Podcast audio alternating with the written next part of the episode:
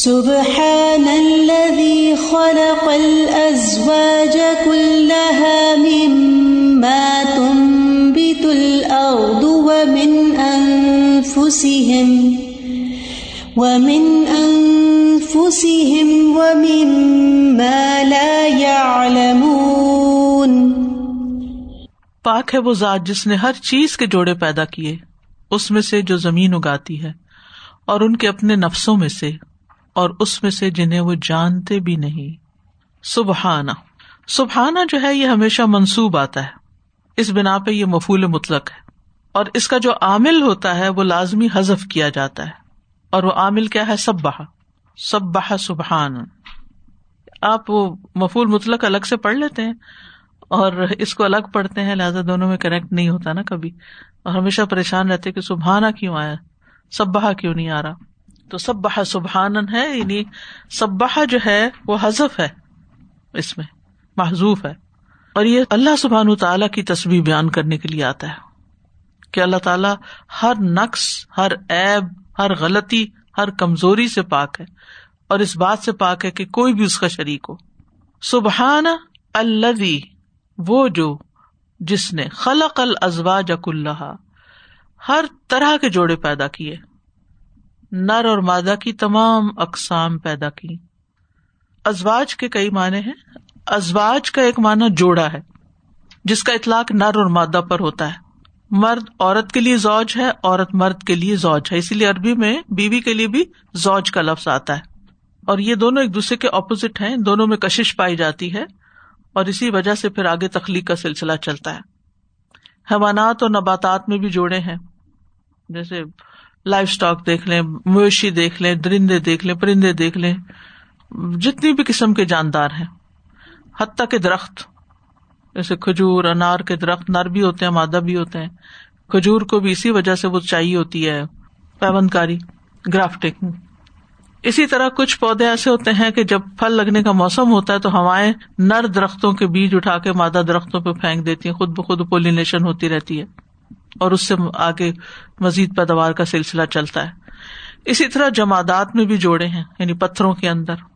تو ساری مخلوق، حتیٰ کہ کہتے ہیں کہ پہاڑوں میں اور پانی میں، یو نیم اٹ، تو ہر مخلوق جوڑوں کی شکل میں ہے. ساری کریشن صرف ایک اللہ ہے جس کا کوئی جوڑا نہیں، جس کا کوئی شریک نہیں. اور دنیا کا جوڑا آخرت ہے، یہ بھی یہاں سمجھانا مقصود ہے. سورۃ یاسین مکی، اور مکی سورتوں میں توحید اور آخرت دو چیزوں کو مثالوں سے خوب خوب سمجھایا گیا. سورہ زاریات میں آتا ہے وَمِن كُلِّ شَيْءٍ خَلَقْنَا زَوْجَيْنِ لَعَلَّكُمْ تَذَكَّرُونَ، اور ہر چیز سے ہم نے دو قسمیں بنائی تاکہ تم نصیحت حاصل کرو. اسی طرح ازواج کا معنی آپس میں مماثلت رکھنے والی چیزیں بھی ہے.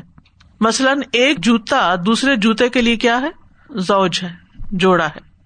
اور یہ لفظ قرآن میں بھی ہے، وَآخَرُ مِن شَكْلِهِ أَزْوَاج، سورۃ صاد میں آتا ہے، اور دوسری اس کی ہم شکل کئی قسمیں. پھر نمبر تین، ازواج کا معنی ایک دوسرے کے اپوزٹ چیزیں بھی ہوتی ہیں، جیسے دن کا جوڑا رات، سائے کا دھوپ، روشنی کی تاریکی، یہ سب ایک دوسرے کے زوج ہیں. تو ازواج کا سلسلہ اتنا وسیع ہے کہ انسانوں میں، نباتات میں، حیوانات میں، ان سب چیزوں کے اندر یہ پایا جاتا ہے، خواہ ہمیں پتہ ہو یا نہ ہو.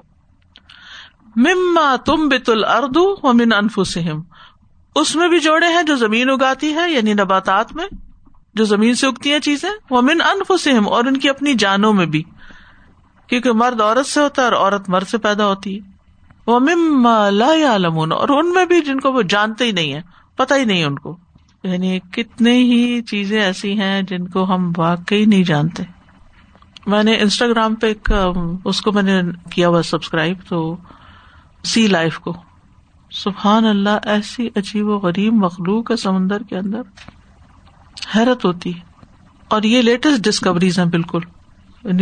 پہلے تو ہم صرف سمندر کی سطح کے اوپر اوپر جو مچھلیاں وغیرہ وہ پکڑ لی، مونگے سیپیاں لے لی، تھوڑا اور نیچے جا کے تو موتی شوتی نکال لی، لیکن اس کے اندر ڈیپ ڈاؤن دا سی، جہاں تک انسان ابھی تک پہنچ بھی نہیں پایا. تو مختلف طریقوں سے، کیمروں کے ذریعے جو تصویریں اتار کے، اور اس طریقے سے جانور رہتے ہیں، اور جو لامتناہی سلسلہ ہے، انسان کی عقل دنگ رہ جاتی. وہ مما لا یعلمون، اس دور کو اور آج کو دیکھیں، ہر دور میں وہ مما لا یعلمون ہے. وللہ جنود السماوات والارض، اللہ کے لشکر ہیں آسمانوں میں بھی اور زمین میں بھی. تو اس آیت کے شروع میں سبحان اللہ کہا گیا. اللہ سبحانہ تعالیٰ نے ہر چیز کے جوڑے پیدا کیے، اللہ جوڑے سے بھی پاک ہے. سبحانہ، اس لیے شروع میں سبحانہ کا لفظ آیا. اس آیت میں قیامت کے اس بات کی دلیل بھی ہے، قبروں سے اٹھنے اور بدلہ پانے کے عقیدے کو بھی ثابت کیا ہے. اور ہر چیز جوڑے کی شکل میں ہونا قرآن کے اللہ کی طرف سے وحی ہونے کی دلیل ہے، کیونکہ اس دور میں لوگوں کو یہ بات بالکل پتہ نہیں تھی. یہ تو اب ریسنٹلی اس پر ریسرچ ہوئی ہے اور ہر چیز کے جوڑے تلاش کیے جا رہے ہیں، لیکن یہ بیسویں صدی میں انسان کو یہ پتہ چلا ہے، اس سے پہلے نہیں تھا. تو قرآن نے چودہ سو سال پہلے سے بتا دیا کہ ہر چیز میں جوڑے ہیں. اور اہم سبق جو اس آیت سے ملتا ہے وہ یہ کہ انسان کو اللہ کی نعمتوں کا شکر ادا کرنا چاہیے جس نے یہ ساری چیزیں پیدا کی ہیں انسان کے لیے. وَآيَةٌ لَهُمُ اللَّيْلُ نَسْلَخُ مِنْهُ النَّهَارَ فَإِذَا هُمْ مُظْلِمُونَ. اور رات بھی ان کے لیے ایک نشانی ہے جس سے ہم دن کی روشنی کو کھینچ لیتے ہیں تو یکا یک وہ اندھیرے میں رہ جاتے ہیں. زمینی نشانیوں کے بعد اب آسمانی نشانی کا ذکر ہے. یعنی پہلے تو زمین پر نظر ڈالو، کیا کچھ اللہ نے پیدا کیا، اللہ کی قدرت کے کتنے نظارے ہیں. اور اب رات اور دن کے بدل بدل کے آنے میں، سورج اور چاند کے باری باری نظر آنے میں غور کرنے کی دعوت دی جا رہی ہے. وَآیَةٌ لَّهُمُ اللَّیْلُ، رات ایک بہت بڑی نشانی ہے. نَسْلَخُ مِنْهُ النَّهَارَ، ہم اس سے دن کو کھینچ لیتے ہیں، اتار لیتے ہیں. نسلخ کا لفظ جو ہے سلخ سے ہے، سین لام خا، کھال کھینچنا، زائل کرنا. سلخ فلان جلد الشاء، فلاں نے بکری کی جلد کھینچ لی، یعنی جب وہ اس کے اوپر سے ہٹا دی جاتی ہے. تو یہاں اللہ تعالیٰ فرماتے ہیں نسلخ، ہم ایسا کرتے ہیں، اپنی عظمت کے اظہار کے لیے کہا، کیونکہ یہ کوئی معمولی کام نہیں ہے دن کا رات میں بدل جانا. فإذا هم مظلمون، تو وہ یکا یک اندھیرے میں رہ جاتے ہیں. اور یہ آیت بھی قیامت کے دن کے اس بات کی دلیل ہے. رات کا اندھیرا اور دن کا اجالا دونوں ہی ہر روز اللہ کی قدرت یاد کراتے ہیں. جب صبح کے وقت تبدیلی دیکھتے ہیں، جب شام کے وقت تبدیلی دیتے ہیں، دونوں ایک دوسرے کے پیچھے لگے ہوئے ہیں. دن آتا ہے تو رات چلی جاتی ہے، رات آتی ہے دن چلا جاتا ہے. رات کو انسان آرام کرتا ہے اور دن کو کام کرتا ہے. اور رات کو سونا اور دن کو پھر جاگنا جو ہے، یہ حشر کا ایک نمونہ ہے، ایک مثال ہے. اور انسلاخ، جیسا کہ پہلے میں نے ذکر کیا کہ جیسے اوپر سے کوئی چیز ہٹا دینا نا، تو آپ دیکھیں کہ جیسے جیسے سورج ڈوبنے کی طرف جاتا ہے تو دن جو ہے وہ پیچھے رہ جاتا ہے، ہٹ جاتا ہے، اور رات اس کے اوپر چھانے لگتی ہے. نسلخ منہ النار، اس کا مطلب ہے کہ اللہ نے تاریکیاں بھی پیدا کی اور نور بھی پیدا کیا، اور نور ہٹا دے تو نیچے پھر اندھیرا ہے.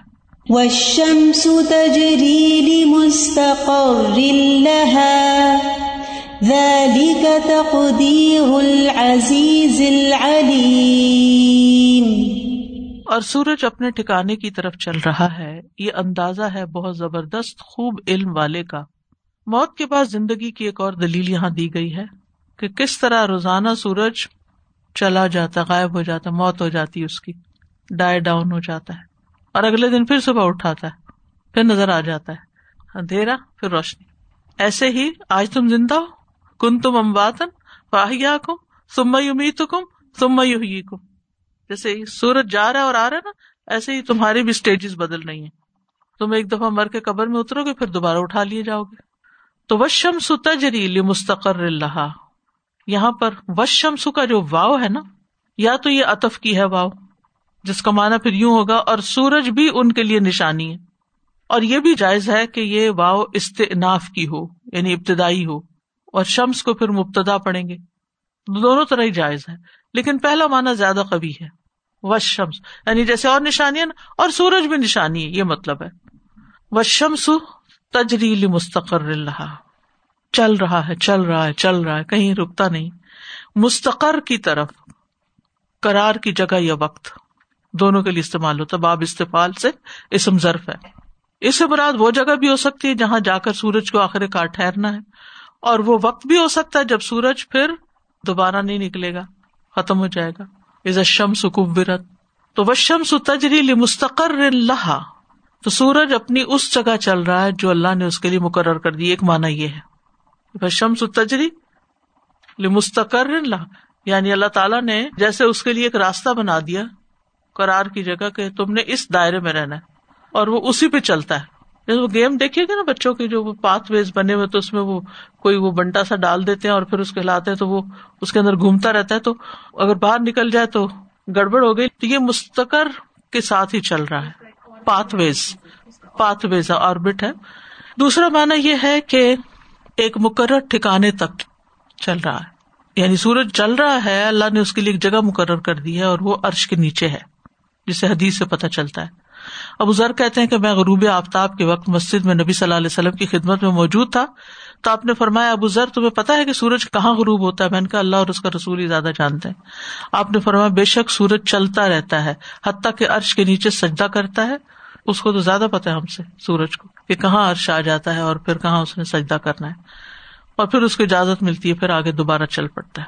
تیسرا معنی اس کا یہ ہے کہ ایک مقرر مدت تک کے لیے چل رہا ہے، یعنی اس کی ایک جگہ ہے ٹھہرنے کی، ایک وقت ہے اور وہ چلتا جائے گا حتیٰ کہ وہ اس کے بعد آگے چلنے کی وجہ واپس پلٹے گا، اور سورج مشرق سے طلوع ہونے کی بجائے واپس جا کے پھر مغرب سے طلوع ہوگا. زمین آسمان کی ہر چیز طواف میں ہے، تو سورج جو ہے یہ مغرب سے طلوع ہوگا، اس کے بارے میں حدیث میں آتا ہے. رسول اللہ صلی اللہ علیہ وسلم نے فرمایا سورج جاتا ہے اور عرش کے نیچے پہنچ کر پہلے سجدہ کرتا ہے، پھر دوبارہ آنے کی اجازت چاہتا ہے اور اسے اجازت دی جاتی ہے. وہ دن بھی قریب ہے جب یہ سجدہ کرے گا تو سجدہ قبول نہ ہوگا، اجازت چاہے گا تو اجازت نہ ملے گی، یہ بخاری کی روایت ہے، بلکہ اس سے کہا جائے گا جہاں سے آیا تھا وہیں واپس چلا جا، چنانچہ اس دن وہ مغرب ہی سے نکلے گا. یہی اللہ تعالیٰ کا فرمان ہے وَالشَّمْسُ تَجْرِي لِمُسْتَقَرٍّ لَهَا ذَٰلِكَ تَقْدِيرُ الْعَزِيزِ الْعَلِيمِ. اور سورج کا مغرب سے طلوع ہونا قیامت کی پہلی نشانی ہے. ابو امامہ کی روایت میں آتا ہے کہ سب سے پہلی نشانی مغرب سے سورج کا طلوع ہونا ہے. سورج کے مغرب سے طلوع ہونے کے بعد ایمان قبول نہ ہوگا، توبہ کا دروازہ بند ہو جائے گا. رسول اللہ صلی اللہ علیہ وسلم نے فرمایا جس شخص نے سورج کے مغرب سے طلوع ہونے سے پہلے توبہ کر لی اللہ اس کی توبہ قبول فرما لے گا. ایک اور حدیث میں صحیح مسلم کی، رسول اللہ صلی اللہ علیہ وسلم نے فرمایا چھ باتوں سے پہلے پہلے اعمال کرنے میں جلدی کرو، سورج کے مغرب سے طلوع ہونے سے پہلے، دھواں، دجال زمین کا جانور، اور اس وقت سے پہلے کہ تم میں سے کسی کو کوئی خاص حالات پیش آ جائیں جو اسے عمل سے روک لیں، یا پھر ایسا فتنہ پیش آئے کہ سارے فتنوں کو اپنی لپیٹ میں لے لے، تو اس سے پہلے پہلے اچھے کام کرو. ذالک تقدیر العزیز العلیم، یہ اندازہ ہے العزیز العلیم کا، یعنی یہ کب سے چل رہا ہے، کب اس نے حرکت شروع کی، کب اس نے ختم ہونا ہے، جس نے مستقر مقرر کیا ہے یہ اسی کو پتا ہے، اس کی تقدیر پہ کوئی غالب نہیں آ سکتا. سورج بھی اللہ تعالیٰ کی توحید کو ثابت کرنے کی بڑی نشانیوں میں سے، کیونکہ اللہ کے سوا کوئی نہیں جو اس پہ اپنا حکم چلا سکے، مجال ہے کہ اس کا رستہ بدلے یا وہ خود اپنا رستہ بدلے اور اوقات میں تھوڑا سا بھی فرق آ جائے. ایسی بڑی چیز خود سے خود نہ کنٹرول میں اور نہ خود چل رہی ہے، بلکہ اللہ ہی کے چلانے سے چل رہی ہے. تو سورج کا طلوع غروب ہونا موت کے بعد کی زندگی کے لیے دلیل ہے. وَالْقَمَرَ قَدَّرْنَاهُ مَنَازِلَ حَتَّى عَادَ كَالْعُرْجُونِ الْقَدِيمِ، اور ہم نے چاند کی منزلیں مقرر کر رکھی ہیں یہاں تک کہ وہ دوبارہ پلٹ کر کھجور کی سوکھی پرانی شاخ کی طرح ہو جاتا ہے. یعنی مہینے کے دوران میں چاند کی گردش ہر روز بدلتی ہے، ایک دن ہلال بن کے طلوع ہوتا ہے، پھر بڑھتے بڑھتے چودھویں کا چاند بن جاتا ہے، بدر کہلاتا ہے، پھر گھٹتا ہے، پھر واپس اپنی ہلالی شکل میں پہنچ جاتا ہے، اور پھر اپنا سائیکل پورا کر کے مقرر وقت پہ دوبارہ نکل آتا ہے. مہینہ تیس دن کا ہو تو دو دن غائب رہتا ہے، مہینہ انتیس کا ہو تو ایک دن غائب رہتا ہے، اور اس کا یہ سائیکل گھٹنے بڑھنے کا اٹھائیس دن میں پورا ہو جاتا ہے، یعنی چار ہفتوں میں. سبحان اللہ، یعنی ہفتہ وار چاند اپنی شیپ بالکل بدل چکا ہوتا ہے. ہلال سے ساتویں کے چاند کو دیکھے، ساتویں سے چودھویں، اور چودھویں سے پھر آدھے چار حصوں میں بانٹ سکتے ہیں آپ اس کی حرکت کو. والقمر قدرناہ منازلہ، ہم نے اس کی منزلیں مقرر کی، یعنی اٹھائیس منزلیں. حتی عاد کالعرجون القدیم، یہاں تک کہ یہ کھجور کی پرانی شاخ کی طرح واپس پلٹ جاتا ہے. عاد، ارجون کھجور کے گچھے کی وہ ٹیڑھی میڑھی ڈنڈیاں ہوتی ہیں نا جن کے ساتھ کھجور لگی ہوتی ہے، اور یہ انعراج سے بھی ہے، مڑا ہوا ہونا، ٹیڑھا ہونا، آرج لنگڑے کو کہتے ہیں. تو مطلب یہ ہے کہ چاند کے اس سفر اور رفتار کو اللہ تعالیٰ نے منزلوں میں تقسیم کر دیا ہے، جن سے وہ نہ آگے بڑھتا نہ پیچھے ہٹتا ہے. اور یہ جو کھجور کی شاخ ہے یا کھجور کی جو ٹہنی ہے اس کا جو ٹیڑھا ہونا ہے، اگر آپ دیکھیں تو بہت زیادہ مشابہت ہوتی ہے اس میں اور آخری رات کے شان، اور وہ الٹا ہی ہوتا ہے، نکلتے وقت یوں ہوتا ہے، جب آخری رات ہوتی ہے یوں ہوتا ہے. تو چاند بھی اللہ تعالیٰ کی نشانیوں میں سے ایک نشانی ہے، اور یہ دونوں ایک حساب کے ساتھ چل رہے ہیں، سورج اور چاند. الشمس والقمر بحسبان، یعنی ان کا ایک حساب ہے. رسول اللہ صلی اللہ علیہ وسلم نے فرمایا، لوگوں سورج اور چاند اللہ کی نشانیوں میں سے دو نشانیاں ہیں، اور ان کا ایک باقاعدہ نظام ہے. سورج جو ہے وہ اندھیرے میں روشنی کا باعث ہے، چاند بھی رات کے اندھیرے کو کم کرتا ہے، اور خاص طور پر چاند کا کام دنوں کی گنتی کو شمار کرنا ہے، اوقات معلوم کرنے کا ذریعہ. یسألونک عن الأحلۃ قل ہی مواقیت للناس والحج، چاند کے حساب سے ہی ہمیں روزے رکھنے چاہیے. حدیث میں آتا ہے، لا تصوموا حتیٰ تروا الہلال، ہلال دیکھے بغیر روزے مت رکھو. ولا تفطروا حتیٰ تروہ، اور نہ ہی افطار کرو یعنی روزے ختم کرو جب تک کہ اس کو دیکھو نہیں.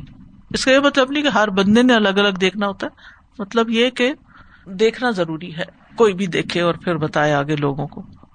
اور چاند کے لحاظ سے مہینہ انتیس یا تیس دن کا ہوتا ہے، جو شمسی کیلنڈر سے مختلف ہو جاتا ہے پھر سال میں.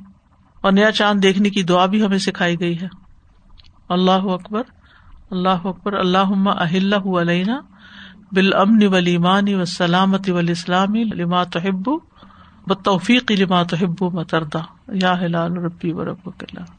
لا الشمس ينبغي لها أن تدرك القمر ولا الليل سابق النهار وكل في فلك يسبحون.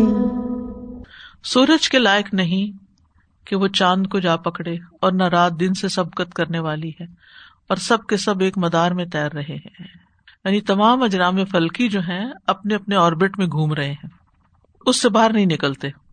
یہ نہیں ہوتا کہ جب چاند چمک رہا ہو تو اچانک سورج بھی چمکنا شروع ہو جائے، اور یہ بھی نہیں ہو سکتا کہ ابھی دن کا کچھ وقت باقی ہو کہ یکا یک رات ہو جائے.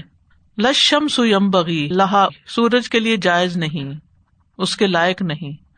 ان تدرک القمر، کیونکہ چاند کو جا پکڑے، یعنی سورج چاند کے مدار میں نہیں جا سکتا، یا سورج میں یہ طاقت نہیں کہ وہ اس کو اپنی طرف کھینچ لے کہ دونوں آ کے اکٹھے چلتے ہیں، نہیں. پھر یہ کہ دونوں کی روشنی میں فرق ہے، اور دونوں کی روشنیاں اکٹھی نہیں ہوتی، دونوں کی منزلیں بھی فرق ہیں. وَكُلٌّ فِي فَلَكٍ يَسْبَحُونَ، ہر ایک اپنے مدار میں تیر رہا ہے. اس میں آپ دیکھیے فلک کا لفظ جو ہے نا دائرے کے لیے آتا ہے، لیکن گول دائرے کے لیے نہیں آتا، بیزوی دائرے کے لیے آتا ہے.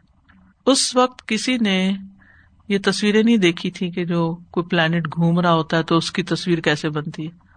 اب اگر آپ دیکھیں نا تو ہمیشہ اوول ہوتا ہے، بیزوی ہوتا ہے. اور آپ دیکھیے کہ یہ جو فلک ہے اسی سے فلک بھی نکلا ہے. وہ کیا ہوتا ہے؟ کشتی. وہ کیسی ہوتی ہے؟ وہ بھی اوول شیپ ہوتی ہے. اگلی آیت میں کشتی کا ذکر آ رہا ہے. تو وَكُلٌّ فِي فَلَكٍ يَسْبَحُونَ، ہر ایک اپنے اپنے فلک میں. اور یہ آپ دیکھیے آیت ایسی ہے، اس کو سیدھی طرف سے پڑھے دوسری طرف سے پڑھے ایک ہی بات بنتی. وَكُلٌّ فِي فَلَكٍ يَسْبَحُونَ وَكُلٌّ فِي فَلَكٍ، كُلٌّ فِي فَلَكٍ، كُلٌّ فِي فَلَكٍ، ہر ایک اپنے فلک میں، ہر ایک اپنے فلک. نہیں سمجھ آئی؟ كُلٌّ فِي فَلَكٍ. اب الٹا پڑھے نہیں، ہر حروف کو پڑھے، حروف سے پھر یہی جملہ بنایا الٹی طرف سے.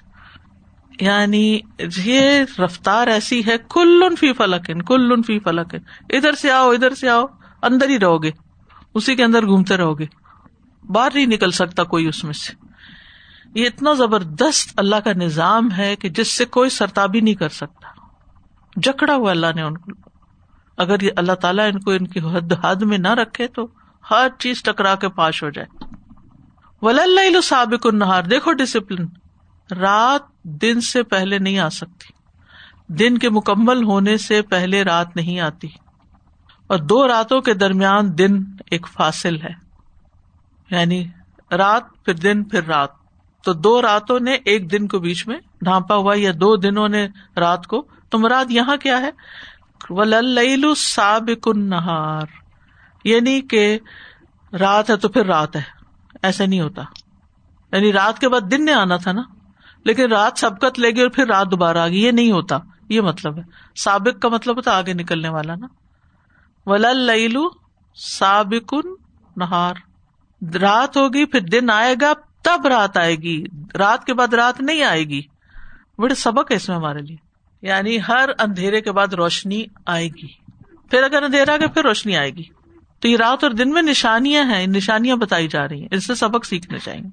پھر اسی طرح رات اور دن کے لمبے چھوٹے ہونے میں بھی نشانی ہوتی ہے، اور یہ اللہ کی رحمت ہے، اور ان چیزوں کو اللہ نے کیوں بنایا، رات اور دن کو کیوں بنایا؟ وَهُوَ الَّذِي جَعَلَ لَكُمُ اللَّيْلَ لِبَاسًا وَالنَّوْمَ سُبَاتًا وَجَعَلَ النَّهَارَ نُشُورًا، وہی ہے جس نے تمہارے لیے رات کو لباس بنایا، نیند کو آرام، اور دن کو اٹھ کھڑا ہونے کا وقت بنایا۔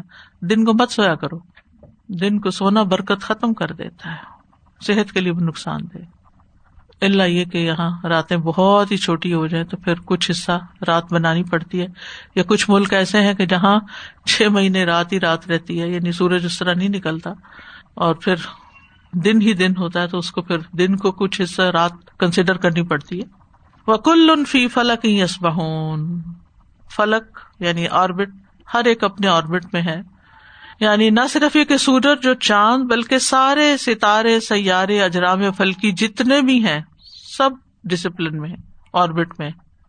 پھر یہ کہ ہر ایک کا جو پاتھ وے ہے الگ ہے، الگ الگ ہے ہر ایک کا، کوئی اور اس میں نہیں جائے گا، ہر ایک کی لین الگ ہے نا، یوں سمجھے جیسے آپ گاڑی چلا رہے ہوتے ہیں تو ہر ایک اپنی اپنی لین میں چلے، اس سے باہر نہ نکلے۔ پھر اسی طرح یہ ہے کہ افلاک تاروں کو لیے ہوئے گردش نہیں کر رہے، بلکہ تارے افلاک میں گردش کر رہے ہیں، ہر ستارہ اپنے پلک میں ہے۔ اور پھر یسبحون کا لفظ ہے، یسبحون تیرنے کے لیے آتا ہے نا، تو یعنی تاروں کی گردش حرکت ایسی ہے جیسے کوئی چیز تیر رہی ہو، اتنی سموتھ ہے، تیرنے والی چیز سیدھی سیدھی چلی جاتی ہے نا۔ وآخر دعوانا ان الحمد للہ رب العالمین، سبحانک اللہم و بحمدک، اشہد ان لا الہ الا انت، استغفرک و اتوب الیک۔ السلام علیکم و رحمۃ اللہ وبرکاتہ۔